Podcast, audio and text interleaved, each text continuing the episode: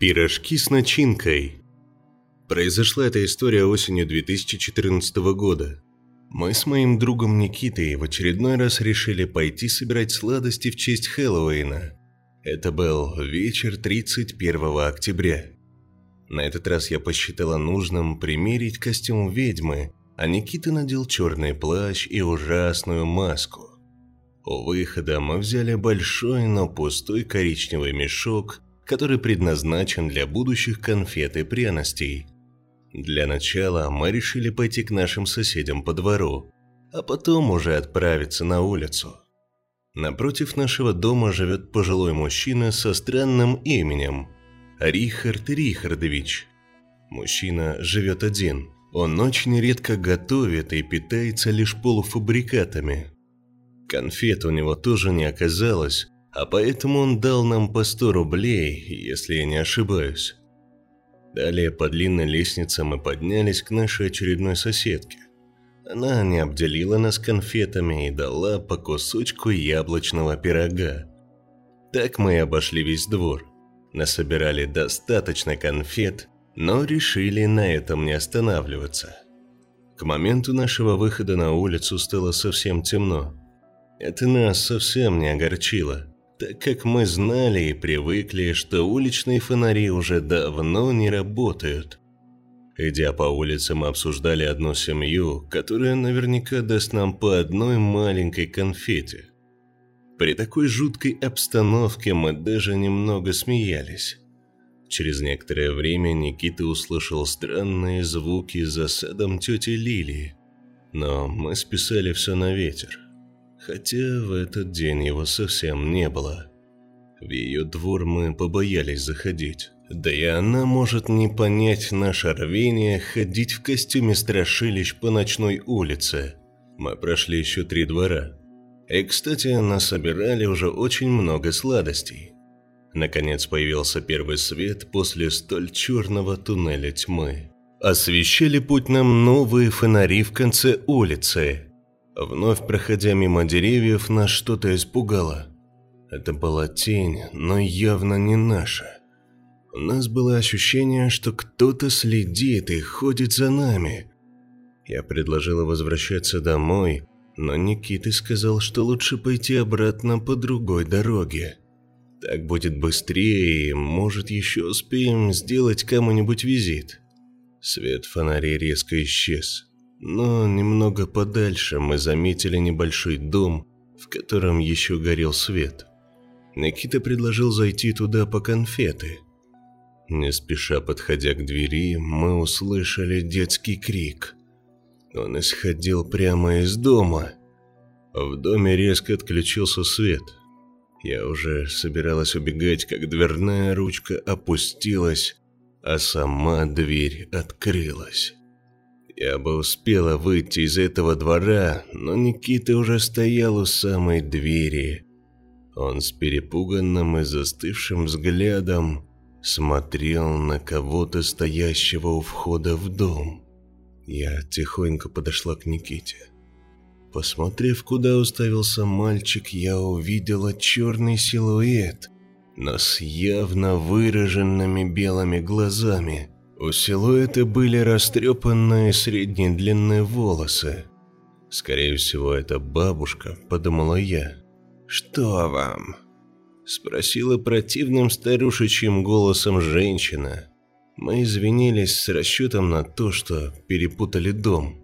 Никита сказал, что нам пора уходить домой, но старушка перебила его. «Я знаю, вы тоже ходите в поисках конфет. Проходите, ребятки. Мы отказались, но бабуля попросила нас подождать, дабы она вынесла нам по пирожку с начинкой. К этому времени мы очень проголодались, а потому обрадовались будущему угощению. Через несколько минут ожидания дверь открылась, а к порогу подошла бабушка с двумя пирожками. Она угостила нас ими и еще раз предложила зайти к ней, да попить кружку чая. Я уже собиралась соглашаться, но тут вновь услышала детский крик. Кто-то громко звал о помощи. Мы с Никитой быстро рванули к калитке, но бабка погналась за нами. Она практически догнала меня и будто хотела схватить за ухо. Только калитка уже захлопнулась, а мы быстро бежали по короткому пути домой. К нашему возвращению уже пришли родители Никиты. Мы начали, прерываясь от страха, рассказывать всем о нашей прогулке, но те ничего не ответили. Моя мама сказала, что это может быть лишь обычная старая бабушка, которую вы разозлили своим приходом. Хотя мы знали, что она общалась с нами очень мило, а даже приглашала войти. Но взрослые рекомендовали выкинуть угощение. Никита бросил свой на землю, но тут подбежал наш дворовой пес с намерением ухватить пирожок. Я резко успела подобрать его, так как полагала, что он отравлен. Отломав кусочек, я уже видела красную начинку. Отломав еще кусочек, я с ужасом лицезрела начинку, которая состояла из пальцев ребенка. Пирожок Никиты состоял из кожи и пальцев ног. Пирожок выпал из моих рук, а пес вновь поднял его, схватив в пасть. Некоторые взрослые решили, что это подобный декор теста, но было явно заметно, что это части тела настоящего человека. Притом пахло не очень приятно. Позже я решила спросить у мамы про ту бабушку и дом, в котором она живет. Но выяснилось то, что в этом дворе, а тем более в том доме уже как лет 50 никто не проживает. Но, говорят, Раньше там жила старушка. Ее все ненавидели, потому что она всегда наговаривала на людей, травила уличных животных, а еще терпеть не могла детей. Своих у нее не было, или они просто ее не навещали. Но та рассказывала, как съела их при войне еще младенцами. Никто не верил, опираясь на то, что у нее не все в порядке с головой. Умерла бабка в своем же доме от старости. Нас с Никитой напугало, что эта бабка жила в том же доме, в который мы сегодня приходили, но взрослые нам не поверили. Конечно. Теперь мы старались не идти по той дороге, которая ведет к этому зловещему дому. Но даже когда приходилось проходить его стены днем, я ничего не слышала и не видела. Через месяц туда вселился мужчина.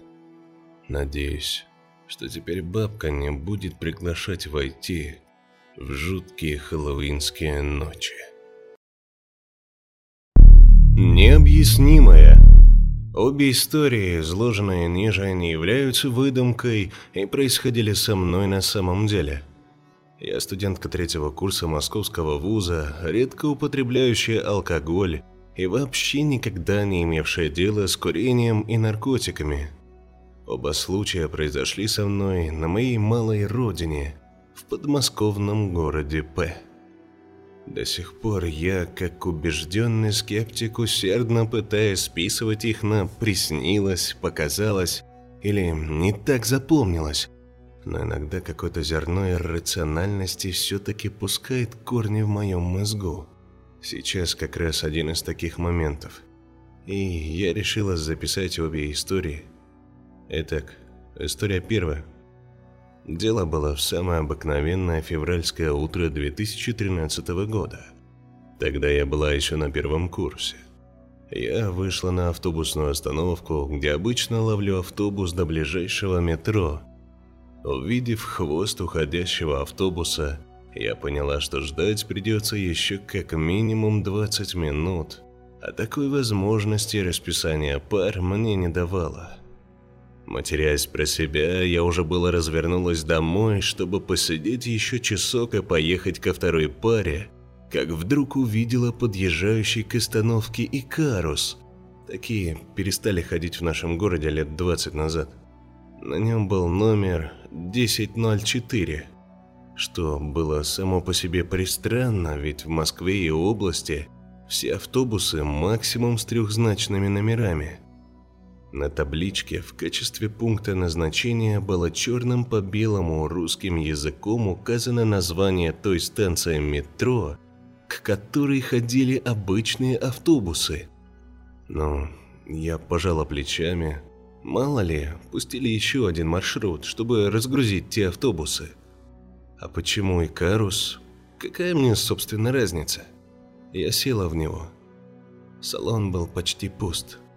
Еще один сигнал, что что-то неладно, ведь в обычных автобусах, возящих из замка до к метро, в такое время и дышать тяжело из-за давки. Смотря из окна на свою остановку, я с удивлением отметила тот факт, что остальные люди на ней, которых уже набралось человек 15, и глазом не моргнули, когда подъехал 10.04, как будто его и вовсе не существовало как будто в современном подмосковном городе в 2013 году каждый день встретишь на дороге Икарус. Хм, ну и ладно. Меньше народу, как говорится. Я без приключений заплатила водителю обычную цену билета и доехала до метро. Там я снова заметила эту особенность 1004. Около станции метро, где обычно скапливается еще больше народу, чем на моей остановке, тоже никто не взглянул на Икарус. Я и остальные пассажиры вышли из него и спокойно направились по своим делам. Оглянувшись последний раз, я уже не увидела автобуса. Ну, мало ли, может водитель понял, что много пассажиров ему сегодня не светит и уехал обратно – Позже я ездила на нем еще пару раз, чуть ли не взяв это в привычку. И, как всегда, салон был практически пуст, а люди на остановке не замечали Икарус. Или успешно делали вид, что не замечают. А теперь финиш. Кому бы я ни рассказывала эту удивительную историю, все крутили пальцем у виска и говорили, что такого маршрута нет ни в нашем городе, ни в самой Москве. Google подтвердил их слова. Я прошерстила десятки страниц поиска, ни одного упоминания о 10.04. А теперь самый финиш.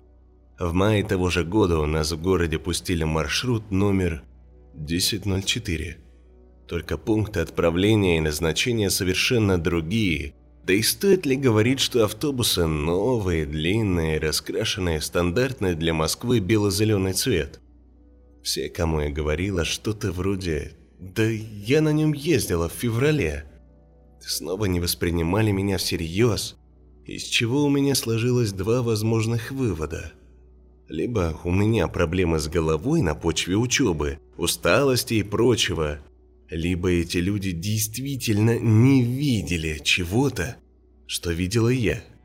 Вторая история произошла со мной уже летом 2014 года, когда моя старшая сестра с мужем и семилетним сыном переехала из окраины нашего городка в самый его центр. Ближе ко мне и нашим родителям. Дом, в который они въехали, был элитной застройки – Внушительная добротная восемнадцатиэтажка из яркого рыжего кирпича с консьержем, охранниками и прочими примочками.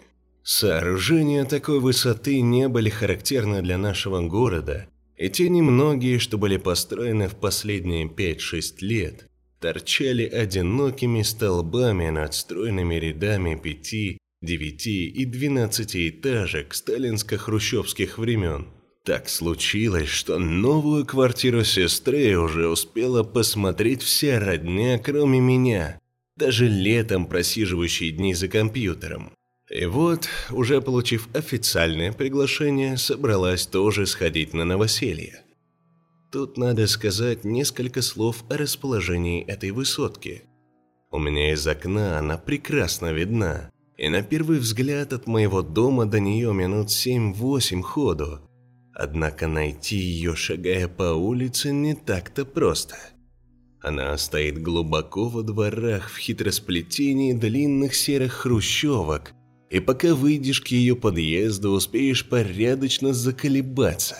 Что, собственно, случилось и со мной, пока я Проклинала все на свете, когда спустя полчаса блужданий по этому серому лабиринту вышла на красно-рыжий кирпич. Я достала бумажку с адресом сестры. Так, первый подъезд, 14 этаж, квартира 81. Меня предупредили, что домофон в квартире еще не установлен, и звонить надо консьержке. Когда я нажала нужную кнопку, меня впустила приятная пожилая женщина. Она, правда, как-то странно отреагировала на имя моей сестры, но ничего не сказала. Я поднялась на лифте на 14 этаж и позвонила в 81-ю квартиру. На ней висел номер, и перепутать было крайне сложно. За дверью залаяла собака – и все бы ничего, но моя сестра никогда не держала дома чертовых собак. И если бы даже внезапно завела, то мы все бы были уже в курсе. «Здравствуйте, а вы к кому?» Раздался за дверью незнакомый голос, принадлежащий примерно ровеснице моей сестры. К Наталье Б. я не нашла ничего лучше, чем ответить честно. «А это точно первый подъезд?» «Да, он самый», – осторожно ответила девушка за дверью. «К сожалению, ничем не могу вам помочь. Я не Наталья». Собака залаяла еще громче и пронзительнее. Поняв, что здесь больше нечего ловить, я спустилась вниз. Попрощалась с консьержкой и уже было собралась позвонить сестре, как обнаружила, что забыла телефон. Проклиная себя, я продолжила бродить по этим дворам – в один прекрасный момент, уж не знаю какими судьбами, я вышла на дом сестры. Я даже обошла его, чтобы посмотреть номер на табличке. Дверь мне открыла уже другая консьержка, которая подтвердила, что в 81-й квартире живет моя сестра. Я пришла к ней, смотрела квартиру и рассказала ей про забавный случай, произошедший только что. Только я уже понимала, что не попала в параллельный мир, а просто ошиблась домом. И мы дружно посмеялись над растяпой мной. Я бы забыл об этой истории насовсем, если бы спустя месяц моя сестра не позвонила мне. У нее бесконечной беззаботной оптимистки был слишком встревоженный голос. «Вер, помнишь, как ты мне говорила, что ошиблась домом?» «Ну да», – надстороженно ответила я. Посмотри в окно. Я не вижу там других таких домов. Я удивилась, но выполнила ее просьбу. Я уже не слушала, что она говорит мне в трубку. Моя челюсть отъезжала в сторону сама собой. На улице стоял ясный летний день, и панорама из моего окна прекрасно просматривалась на много километров вперед. Над унылыми крышами серых пяти и девяти этажек, как перст, торчала одна рыжая высотка. Та, в которой жила моя сестра. Я выбежала из дома, не накинув даже куртки, и побежала туда. Обежав всю ту местность, я убедилась, что в радиусе нескольких километров от этого дома, а я, плутая тогда по дворам, прошла не больше километра – Действительно нет больше ни одной высотки из красного кирпича. И даже не из красного, все равно нет. Ни одной. Я уверена, что не свихнулась и что действительно звонила в нужную квартиру на нужном этаже. Но моя сестра твердо заявила, что на ее этаже никогда не было собак, а уж тем более других 81-х квартир. После этого я обходил эту местность вместе с крайне озадаченной сестрой, а потом со своим парнем. Мы ничего не нашли. До сих пор, проходя мимо тех мест, вспоминаю эту историю, и мне почему-то совсем не хочется вдаваться в подробности, что это было.